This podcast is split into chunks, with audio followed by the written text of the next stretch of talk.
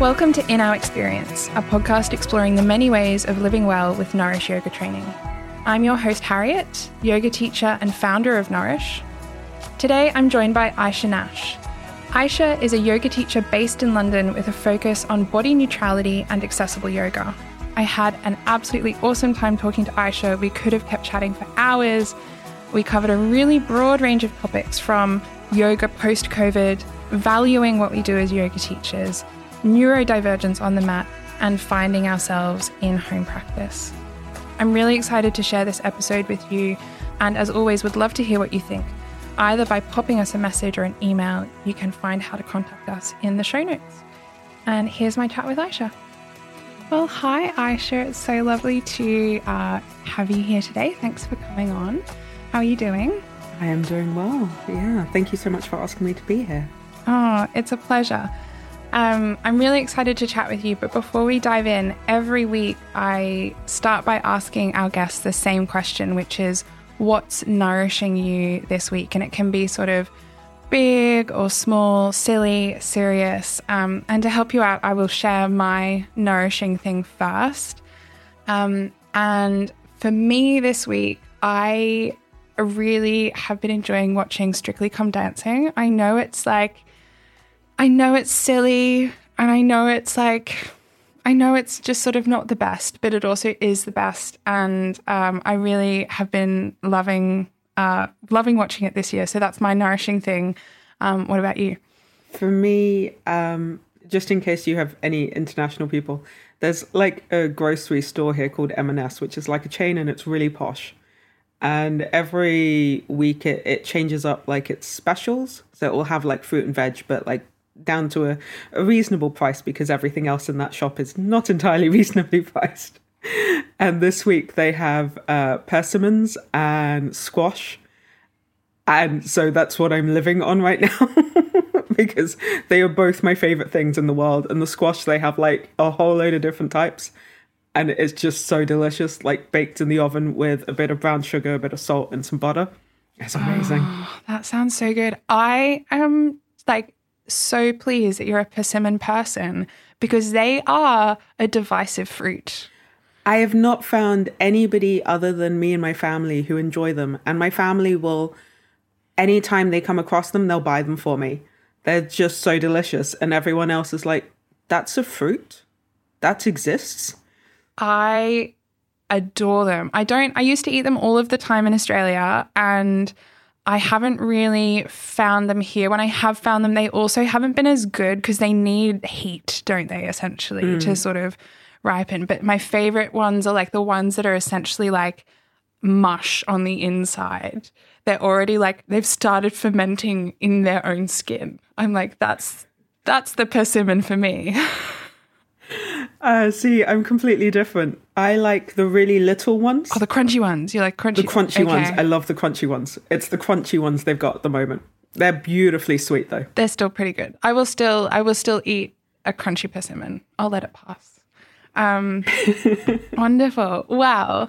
Um, let's dive in. I thought we could start by firstly, you know, I would love if you could tell me a little bit about your background and also how you would describe what you do for most people what i describe how i what, what i do is i'm a yoga teacher and that's pretty much it. I got into it to rehabilitate my body saying that i've always been a person that adores and loves yoga since i was a child. My mum uh, would take me to her lessons when i was a baby and she was you know just trying to like get through existing and it's always been this little thing at the back of my life that I constantly go back to when the rest of life is a little too much. When I burnt out of being a pastry chef and I couldn't physically carry on with the career anymore, I then found a yoga studio and would not leave and then the, the usual story of oh i like the place so much i did their teacher training and uh, yeah it kind of developed from there i wasn't quite sure where i wanted to go with any of my career whether i wanted to go back to being a chef whether i wanted to be a yoga teacher and then like the dominoes just kept falling to make this a career of some form. So I just kind of followed it. And yeah, now I'm here. And, and, and we're and we're so glad we're so glad that you're here. I'm you know I I'm such a big I'm such a big fan of your work and I, you know, not only do I think it's really important, but I also love how you go about your work. Like there's a real sense of um like humor and humanness is I guess how I would put it. You know, you you really show up in a way that feels really um authentic and interesting and um, I love you have a very dry sense of humor, which I always uh, really appreciate. So, um, perhaps you know in that sort of vein you know i guess what are some of the key values that that drive your work you know when you're you know you're talking about sort of following the opportunities and following that sort of cascade into a career um you know what are what are some of the key themes the key values that really drive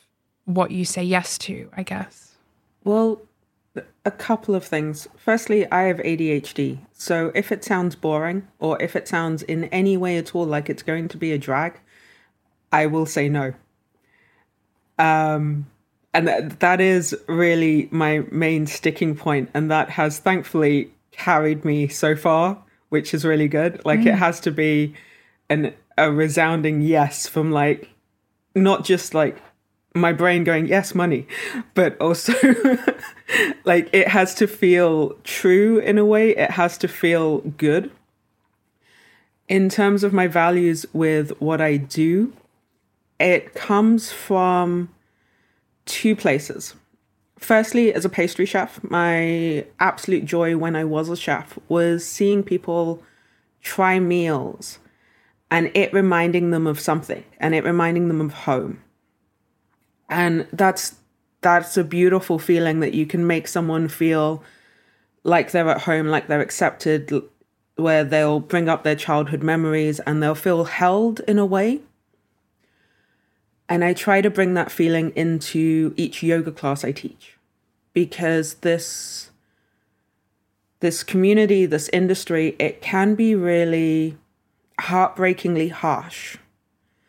And people are raised in such a potentially traumatic way that they don't realize it's okay to be want to want to be loved or want to be accepted and to want to be held um not physically but like within space and an understanding space and that's what i hope to create whether that's the workshops i teach or whether that's the classes i teach i want everyone to come in and know that they are a very welcome guest. I guess that's the hospitality industry in me, and then also the Indian culture. I want people to feel really welcome. Oh, that's beautiful. I think this idea of, you know, people coming home to themselves in a sense is really interesting in what we do as yoga teachers and in yoga classes um, and how we sort of facilitate that as yoga teachers, I think is is really fascinating. I think the the thing that I have discovered more and more as I've been teaching longer and longer as well is that that that's something that we do really just facilitate on behalf of our students doing the work for themselves of sort of creating a home of creating a sanctuary um, in themselves um, and you posted something recently recently on Instagram, which I absolutely adored. And you were essentially making a comment on the fact that we use this phrase like listen to our bodies all of the time as yoga teachers. Listen to your body, listen to your body. But if our students don't speak the language of their body, in a sense, if they don't know what their body's saying to them, then actually it's a pretty useless thing to say. And we need to educate people on how to listen and what to listen for.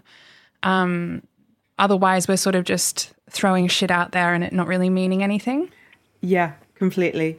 I have found, especially within, I kind of delve towards um, posting things about neurodivergent people because that's the stuff that I can relate to. And I find a lot of times we take things at face value being neurodivergent, we we don't really look for the nuance behind what people are saying. We just kind of accept it as it is, hmm. unless there's a nuance in the way that the person is behaving, which doesn't click with what they're saying. And that means that we we feel like everybody knows exactly what they're saying, but as we found out, or as I found out with that post, most people don't actually know at all what they're saying when they're telling people to listen to their body, or even knowing words like interoception or proprioception, or having any sense of what a person who's been told their entire life not to listen to their body, how weird those words even sound. Mm. Yeah, I really hear that there's sort of a um there's a bit of an access issue there right from the go around the way that yoga teachers speak. And I think one of my frustrations is that there's this sort of um it's like a mystification of the practice through language by teachers. Like when we use abstract language or sort of more conceptual phrases um, it sort of keeps it uh, yeah it creates like a barrier for people between the practice and and them. Um, and then you know and then even more so as well exactly as you say if there's an element of neurodivergence there as well. Um, i am curious to hear you know maybe if you feel like sharing other ways that you feel your neurodivergence influences how you teach or how you approach the practice because i think this is something that you know more people definitely need to be aware of um, and more yoga teachers in particular like they will be teaching neurodivergent students without even realizing A couple of things. It's always uh, it's always never a straight answer with me. course, There's yeah. there's always a few places to go. Um, I don't do any of that abstract spiritualism within the way that I teach. I am very like you want to engage like say warrior two. I'll say you want to engage your thighs so much you feel like you could rip the mat in two between your feet. And people will always find that like th- that's that's really like violent as a as a cue. And I said, "Well, how else would you like me to describe it?" And and they'll you know, other teachers can describe it in really flowery, really abstract, really conceptualist ways. But for me, I never understood what any of that meant. And uh, for my, for an example, my yoga teacher training, and this is where that neurodivergence lack of understanding really shows. When I was doing my yoga teacher training, we had a physical practice every morning and every evening every morning and every evening for the two weeks that we were doing the intensive, my yoga teacher would do the exact same physical adjustment on me every single time. But at no point did she break down to me, this is what I'm doing because you're not doing this in your body. I would like you to do this in your body. This is what I'm getting at. And I had no idea what she was getting at honestly it took me three years after my teacher training to be like, oh, oh shit, that's what that was go that's what what was going on. And I feel there is such a attachment to the correct way of learning, not just as yoga teachers, but like the whole world. But especially when people are coming to something that they've chosen to come to as adults, they've chosen to pay for this then we shouldn't be going, well, you can't learn it the way that I'm teaching you. So obviously you suck.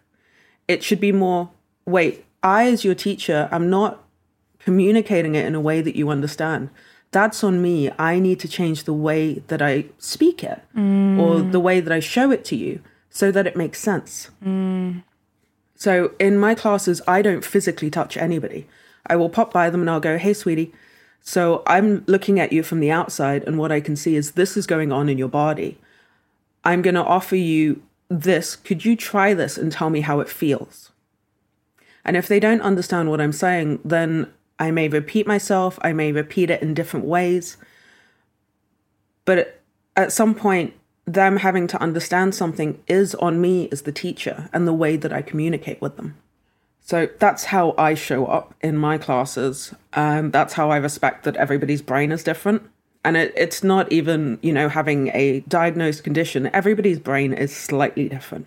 We've all gone through loads of different things and we've all grown up having parents that speak to us in different ways, having teachers that speak to us in different ways. So we understand things through different lenses. The other thing that, which is a message to yoga teachers that are teaching, is people are going to fidget. Stop asking me to sit still. People are going to, their spines aren't going to be straight, and that's okay. N- nobody got to be a better yogi because they could sit with their spine straighter or their legs crossed. Like, I always get a giggle when I say this in my classes, and I will actively show this by not sitting cross legged. I'll say, Look, I sit this way because I'm Indian and I've been sitting this way since before I could sit in any normal way. We always sat on the floor cross legged and we lived in London. So, like, it, it's, it's a cultural thing. It doesn't mean anything about you if you can't sit cross legged. It doesn't mean you're not going to attain samadhi and blissfulness if if cross-legged hurts. Like, just give it up. oh, I, I just couldn't agree with you more, particularly on the fidgeting thing. The number of so I'm a fidgeter as well. And the number of times I've been in yoga classes where stillness has been put on this pedestal of like, you're not, you're not, unless you're still, you're not doing things right. Um, and it took me a long time to let go of it. It took me a long time to sort of be like, well, actually, no, like this is how, this is what my nervous system needs. This is what my body needs. And, you know, to sort of bring it back to what you were saying about different ways of learning. So I, I'm not a, I'm not a note taker like I have pretty good recall. So like if I can listen to something, I've, i can retain it usually most of the time. But what I am also is a really um, like I integrate knowledge through movement. So when I'm I'm when I'm on teacher trainings, like I'm the person in the room that's like rolling around on the floor as the teacher's teaching things, and I'll be like lying on my back and then lying on my side, and I think some people find it quite distracting, but it's what I need in order to sort of keep myself present with like taking in the information. So I teach a yin yoga class, and what I've started adding in at the beginning is we are going to start lying down or seated unless that doesn't serve you. And if you know that to come into this space and to settle into the space, you require movement, please do so just try and do it in a way that doesn't make a lot of noise. So it doesn't audibly distract the people around you. And I'll say this for Shavasana, I'll say this for any point because I'm like, honestly, who am I to tell you that what you're doing is wrong if it helps you chill out? 100%. I I use similar language, so I'll often talk about starting in any comfortable position. And I'll say like today for me I'm going to sit cross-legged, but whatever feels good for you. And then it's the same for the end of practice as well. So for me, like Shavasana is a concept, not necessarily a pose. Um, so it's however you feel most restful today, however you feel most at ease. Um, and also that can change as well. Like I think sometimes for me and my body, like I'll come into a resting pose and I'll think that's where I want to rest today. And then five minutes into Shavasana, I'll be like, nope. And I'll, I'll need to change as well. And we really, I, I think as yoga teachers need to, to celebrate that in our students, but also, um, also let them know that it's okay. And if we're not being explicit about move if you want to, fidget if you want to, like what's comfortable for you today if we're not doing that work of holding you know as you were saying of holding that space for them then how do they know that that's okay? We make so many assumptions as yoga teachers that uh, yeah just wild to me. Yeah completely. And so i mostly teach women. And what i found is you grow your entire life within the media and the social media and the out of the outer world of diet culture. So you've grown up your entire life being told, nope, you're wrong. Everything sucks about you in some way or other, and it's you that needs to change. And I think that's a bit crap. But also, if you've grown up your entire life being told that, then how are you going to know what's okay in a yoga class? You're also then just going to listen to the teacher and take what they say as law because th- there are so many rules that we take on that we don't even know that we've taken on. Yeah.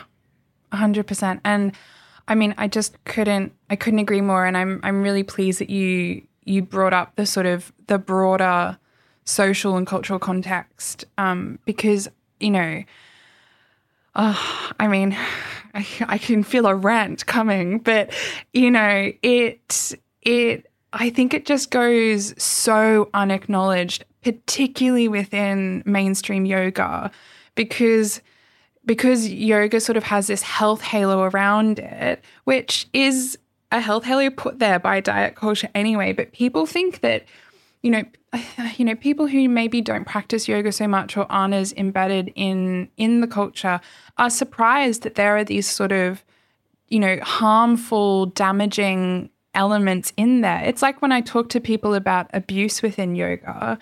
Um, they're like, "Oh, I didn't realize that yoga had an abuse problem." I'm like, "Well, it's like any institutionalized discipline. Like there's going to be people that that take advantage, but it's the same with it's the same with diet culture and it's the same with body image and and all of those sorts of issues. Like they're all they're all in there. Yeah. And then you get this image of a holier than thou sort of flighty yoga teacher and people will never link the two because it has such a soft image. It has such a quiet spoken, literally walking like they float sort of people. And that is what everyone imagines yoga to be. And unfortunately, that's how it's sold. That's how it's sold. And I don't just mean by like studios or gyms, that's how it's sold in TV shows. That's how it's sold in movies. Uh, I can't tell you the amount of times I've seen. I live in a place with loads of high rises being built at the moment. And I can't tell you the amount of times I've seen these places sell a higher higher range flat with the idea that you have access to a wellness studio. And on the catalogs, they'll have people doing yoga or at least downward facing dog to sell a flat but it all adds to that imaging. It all adds to this kind of pastel, feminine, uh, violet child sort of thing going on. And then when you speak about the violence and the abuse that has happened and the violence and the abuse that continues to occur, people can't reconcile the two different images. Even the teachers within it can't do that. Yeah, I mean, uh, yeah, I really hear what you're saying. I, yeah, I, I'm not sure about your experience with this, but sometimes when I tell people that I'm a yoga teacher, I'll get the like, but you don't look like a yoga teacher. And what I want to say every single time is like, thank fucking goodness I don't look like a yoga teacher. You know, I, because, because I'm also a real person and I feel like that there are there are there's a certain stereotype exactly as you're saying of yoga teachers where they sort of become like aliens living amongst us that don't live in the real world and don't have real problem like you know don't have real problems and like get 12 hours of sleep a night and you know exist on green juice and I don't know like all of all of that crap. Um and yeah I sort of take great pleasure in being the sort of non-typical like radical ish, anarchic yoga teacher. I swear in my yoga classes. Me too. Yeah. Yeah. And and I'm fat. and I love food. And I I do everything that um, basically slaps the stereotype in the face because it annoys me so much. Mm. And it annoys me so much on not just on a an imaging view and not just on a um, you know, what is the stereotype doing to other people sort of thing. But it affects me personally because so a couple of weeks ago, I was absolutely exhausted and I took a day off. And I was I was tired, so I got my class covered. And then the following week, everyone was complaining to me about the person who I got to cover because it was a last minute cover. I, I didn't have time to vet them properly. And I said, I'm really sorry. I was really tired. I just needed a break. And one person who's in the class, who's done the class with me loads of times, responded with, You're a yoga teacher. Like, what do you need a break from? And, like, I almost lost it. I'm like, this this is a full time job. This is so much more than me just standing in front of you for an hour. This is creating content. This is planning workshops. This is planning like I don't just sit here and like pull threads of a yoga class out of the air and just teach you. I plan this. I write this. I take my time. The playlists I play also require time. But nobody sees that because all they see is the stereotype of, like you said, the person that's barely even walking on the ground who sleeps and is so peaceful. Like I've planned next uh, to take next week off, and everybody is just like, what do you have stressing you? Like you don't you don't you like yoga's just a hobby. And it's like no, this is a real career. It's a path that I've chosen. It's something that I do an endless amount of training for because I want to be able to create the best and curate the best experience for you. And you view this as a hobby? Mm, I just have so much solidarity with you in that feeling.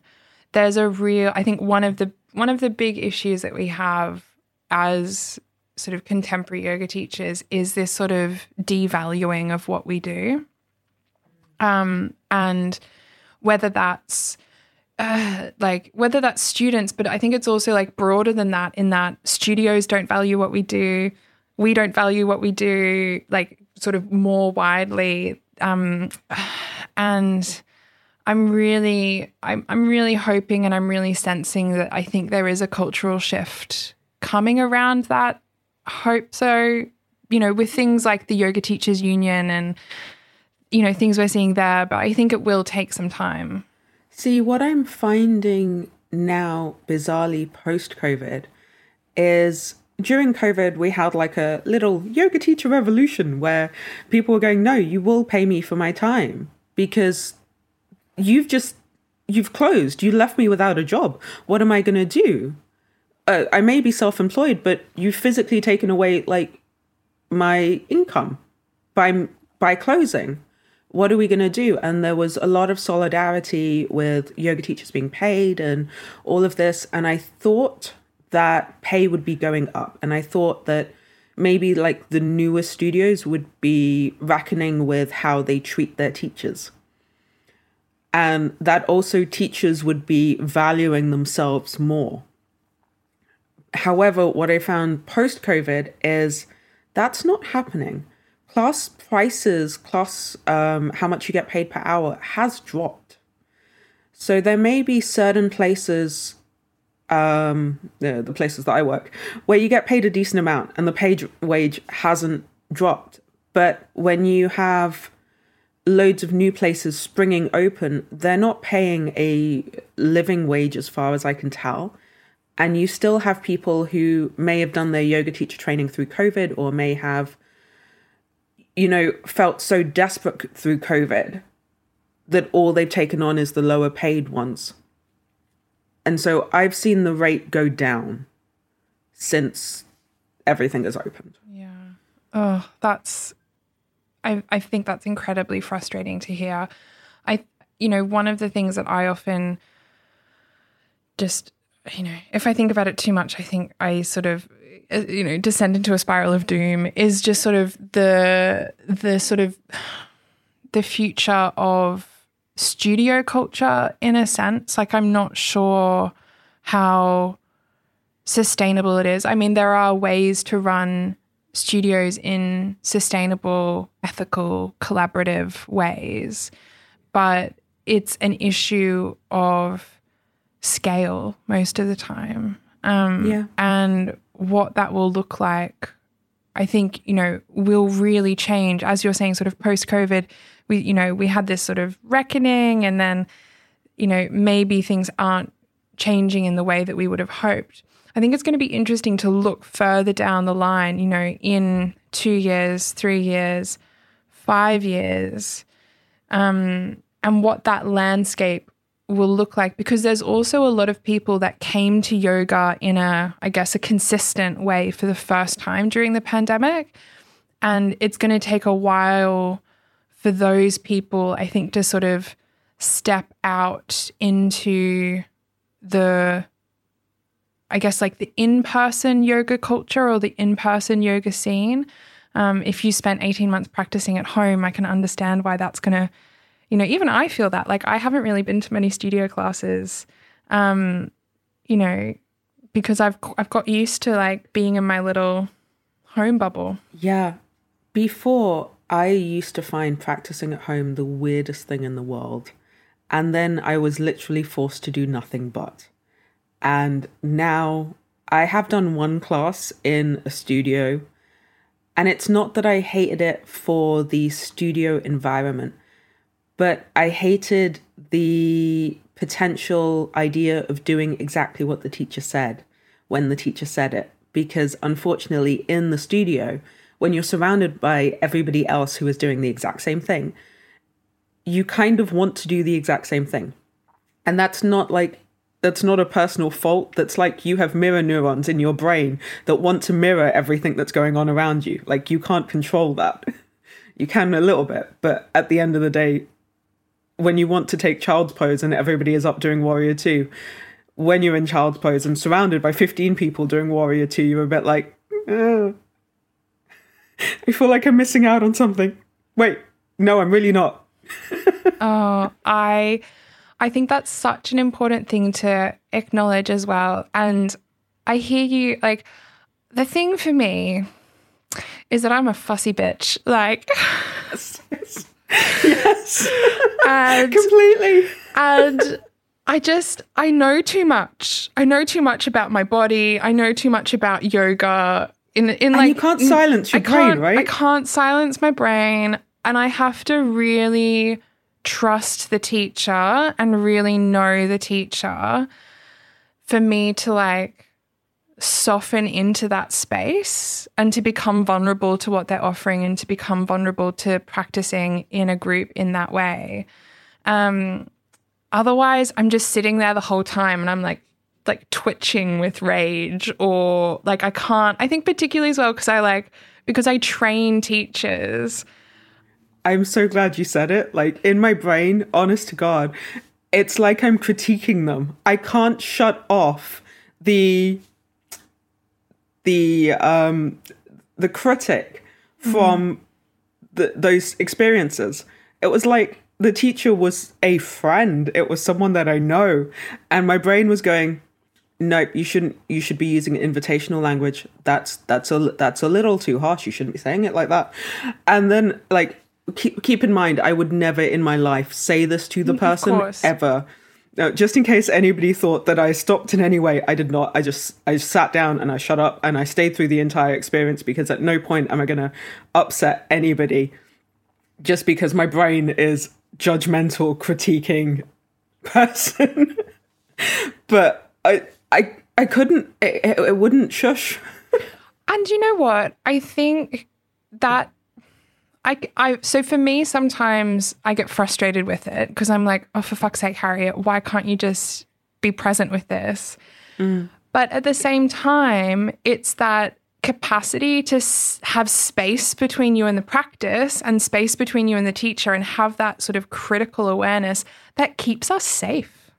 Like it's a, it's a, it's a safety mechanism. Um, and there are people that don't have that awareness and don't have that capacity to think critically about what they're doing through no fault of their own necessarily, but you know, often they'll find themselves in challenging or you know, potentially harmful situations. So I'm here to celebrate our inner yoga teacher um, critical thinking ticker. Um, but yeah, it's it's a really and I think sort of coming back to that idea of home practice as well, I was the same as you. I was just like, I'm not a home practicer. Like, I'm going to say for about a decade, I was like, not me, not me. Mm-mm, Yep. don't want to do it. And now it's the majority like the like 95% of what I do is is is home practice. I go on retreat once a year with a teacher and you know and that's sort of like where I do my in-person practice now. Otherwise, it's at home and I feel really I feel really good about that. But I'm also conscious that there's a lot about community and sort of connection that you get from being in a studio that you know perhaps I need to think about addressing some other way. So I found my home practice feels so much truer than being in a studio ever felt. Like there's no need for competition because I'm just doing my own thing in my own space. And it feels so much safer.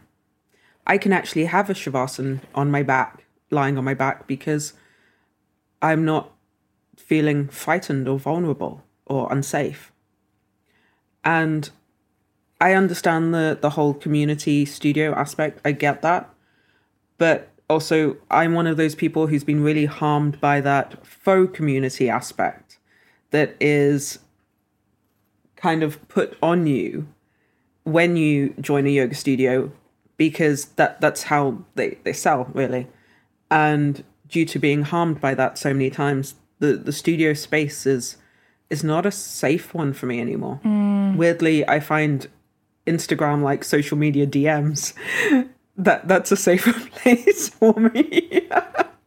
a place where I can have my boundaries and uh, like um the online sort of spaces it's much easier to be like no that that doesn't work for me I'm, I'm not going to be doing that than to say that in person to a person who is directly in front of you whose emotions you can see so clearly written across their face when you say no to them like you'll immediately see like crestfallen and i can't deal with that maybe that's people pleasing but i find it a lot easier to deal with online Oh, I think that's such a that's such an interesting perspective and I think a really useful one as well. Yeah, I quite I think for me I quite like online teaching. Like it really helps me not get lost in it sometimes, which I, I can I can do and what you're saying about holding boundaries there as well, I think is I think is really valuable. Um well, we are approaching the end of our time here, although I know that we could keep talking for probably hours. Um, but just to finish off, where can our listeners connect with you? Where can they find you uh, online or in person? I have a Instagram account, the Aisha Nash, and that will link you to my website. That will link you to my email. That will also link you to my Patreon because I will record audio meditations and video yoga practices in my own home so that people have access to accessible, body safe, body neutral, and neurodivergent safe yoga without needing to feel unwelcome or unwanted. And it's all priced very accessibly so that everyone has access to it, really. Uh, my in person offerings, I teach for a gym in London called Nuffield, and I teach for a couple of them. So those are listed on my website as well. Uh, I teach online via Cooler, which also is on the website, and for Block. Oh, amazing! And we'll drop we'll drop a link to um to Aisha's Instagram and her website in the show notes as well, so you can check those out. Um, well, thank you so much, Aisha, for joining me today. It's been an absolute pleasure talking to you, um, and I'm sure I'll see you again soon. Yeah, definitely. Great. Thanks for listening to In Our Experience. Don't forget to subscribe, rate, and review the podcast. We love hearing what you think, and it makes a really big difference. In the meantime, until the next episode comes out, why not check us out on our Instagram account at Nourish Yoga Training or pop us an email via our website. See you soon.